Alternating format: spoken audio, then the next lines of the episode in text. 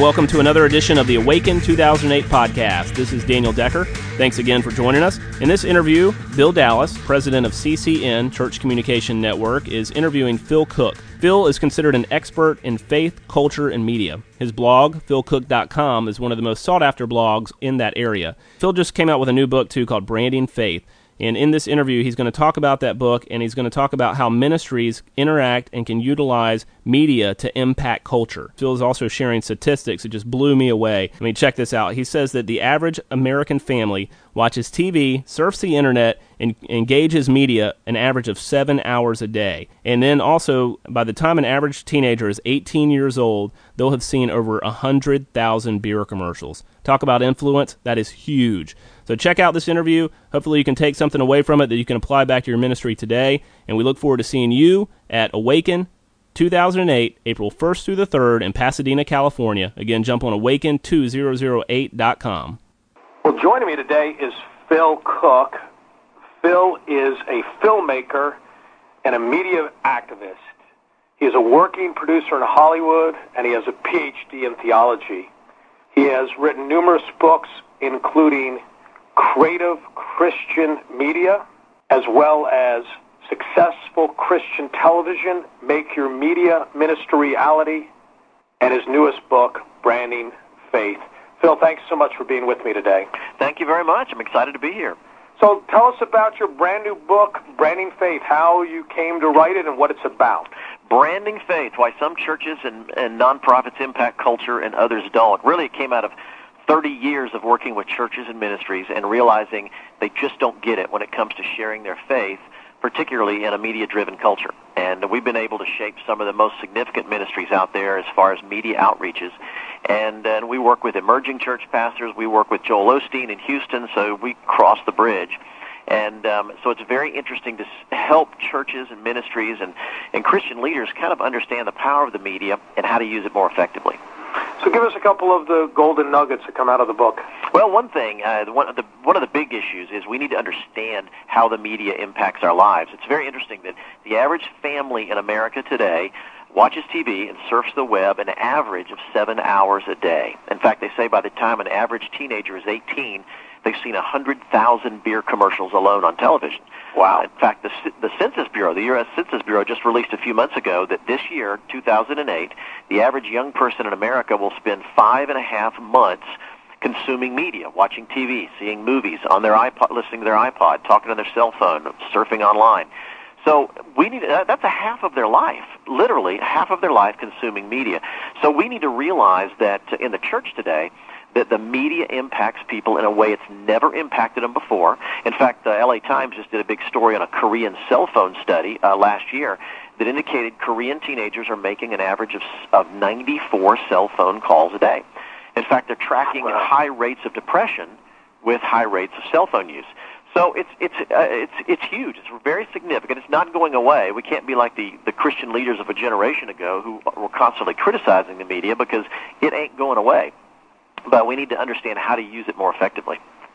Because I guess in, I mean, obviously, like you just said, I mean, media is not going away, so, but there's got to be some good that can, it can be used for, correct? Absolutely, and I, and I because it reaches so many people, the the impact is amazing, particularly in the digital media world, where through websites and podcasting and digital online video clips and things like that, the, the you can do some amazing guerrilla marketing out there and reach an enormous amount of people. And my premise in the book is really about branding. You know, most people look at branding as a negative. They think branding in terms of capitalist consumption gone wild, sweatshops in Asia, you know, pollution, global warming, all that kind of stuff. But the fact is the definition of branding is simply the story that surrounds a product, an organization, or a person. In other words, what do people think of when they think of you? And I like to remind pastors and ministry leaders, what do people think of when they think of your church? Well, how does it stand out from the community? Really, in many ways, branding is about choice. When my grandmother went to a grocery store in the South back in the 20s, she found one kind of milk, one kind of eggs, one brand of cheese. But today, the average grocery store has 30,000 items. In fact, my wife told me the other day that there are 12 brands of Oreo cookies alone. So in that world of choice, how do you stand out? And that's what branding is all about. It's about surrounding your organization or your product with a compelling story. And Christians have been doing that for 2,000 years. I know you're going to be speaking at Awaken, and it's, is a conference that is being led by Erwin McManus down at Mosaic in Pasadena, California, in your neck of the woods. Absolutely. And I know we're bringing a lot of uh, leaders, uh, both um, senior leaders, uh, church planters, a lot of lay people are going to be there. And what Erwin's goal is, with everybody gathered there, is to listen to communicators like yourself and to, to stop, as he says, to have people stop thinking um, inside the box. In fact, to stop thinking outside of the box. Let's erase the lines of the box altogether and start anew. So, one of the questions I would ask you as as you're there talking to people, or as you go around the country talking to Christian leaders, I mean, what are some ways that media can be used in a way that's outside of the box, or in fact, let's forget about the box altogether and start anew. How how can media be used that way? Yeah, Erwin and I totally agree. We've we've had a lot of conversations about that very same thing. And in my life, I don't, although I deal with exclu- uh, many exclusively Christian clients through our company, Cooke Pictures, I don't I don't look at that line at all. I'm also a founding partner in a TV commercial company that produced two Super Bowl spots for this year's Super Bowl. Um, I also uh, produced a one-hour feature documentary on Wilbur, William Wilberforce that aired. It was called The Better Hour. It aired on PBS last week nationwide, and so that is a great example of we went to PBS with an idea for a one-hour feature documentary on the man who abolished slavery throughout the British Empire. And guess what? He was driven by his Christian principles. Uh, many people saw the feature movie um, Amazing Grace last year that Walden Media produced. Well, this was the feature documentary version of his life. And so by doing that, we're exposing the entire PBS audience to this incredible story of a man motivated by Christian principles to abolish something so significant that it literally changed the world. And so I think that we need to throw out that whole box idea. There's not a box, there's not a line. One of the things that we're learning from this generation is they don't view it that way. Uh, you either produce a great program or not. I saw an advertisement in a newspaper recently talking about the Christian Oscars, and they were trying to come up with movies that were the best movies of the Christian world this year. And I thought, what a stupid idea. It's like the gay Olympics. Who cares? You know, either you're the best athlete or you're not. Either it's the best movie or it's not. I think as Christians, we need to start thinking more along the lines of how to make a compelling movie or television program or digital media project that impacts people's lives and stop thinking about is it a Christian project, is it a secular project? We just got to make a great project. Well, let's talk about branding for a minute. I know that's that's an importance, you know, what your new book's uh, based upon. Um, do you ever look and see some churches that just brand themselves so well, and conversely, some churches that just brand themselves so poorly? Oh yeah, you know, I, Rob Bell has said that he hates the idea of church marketing. Well, I think he hates the idea of bad church marketing. You know, when you do it well, in fact, I think Mosaic is a great example who've done, who's done a very compelling job in creating a brand around who they are. Because again, in my book, Branding Faith, I talk about it's the, the story. I give you a great example of a, a compelling story. Look at Nike. Um, you line up 10 or 12 tennis shoes on a table here. You line up Nikes and Adidas and Converse and New Balance and Fila and whatever. You get them all lined up, and you look at them, and the fact is, most of them, in fact, about all of them, are made with the same materials. In fact, probably half of them are made from the same factory in China. So what makes them different? Nike tells a better story. In fact, last year in America, something like six teenagers were killed over Nikes. Nobody ever dies over Converse. Nobody ever dies over Adidas. But the power of Nike is so compelling, their story is so powerful, that teenagers in America are willing to give their life for a pair of those things. In fact, the new Nike Airs that came out last week, uh, there were reports all over the country that at Nike towns, Nike stores around the country, kids waited in line five days to get their hands on a pair of those shoes. They're tennis shoes. But Nike has such a compelling brand story that people are wait, willing to wait in line for five days. So I tell pastors or ministry leaders, is your story so compelling that people are willing to go to incredible lengths to be a part of your vision? You know, what is the story that surrounds your church or your ministry outreach or your nonprofit? Because that's what draws people to it. As I said before, the church has done this for 2,000, 2,000 years. But the fact is, we've discovered in the last 20 or 30 years that businesses are telling their story better than we are. So I'm just trying to get churches, pastors, ministry leaders, and everyday Christians to understand the power of telling an effective and compelling story. Now, for some churches out there that are well known or you know have significant following, so to speak, do they sometimes back into a brand, or are they that intentional to establish a strong brand and thus attract people to their church? Absolutely. Sometimes there's accidental branding. Some churches just take off. Sometimes the message, the personality of the pastor, the message of the church, the niche in the community that it fills, many of those things are very, you know, it's all about serendipity. It's about something that just an explosive moment that happens. But for that to continue, I think you need to think in terms of a compelling brand. Again, it's about choice. Today there's a church on about every street corner. Even in LA, there's millions of churches out here.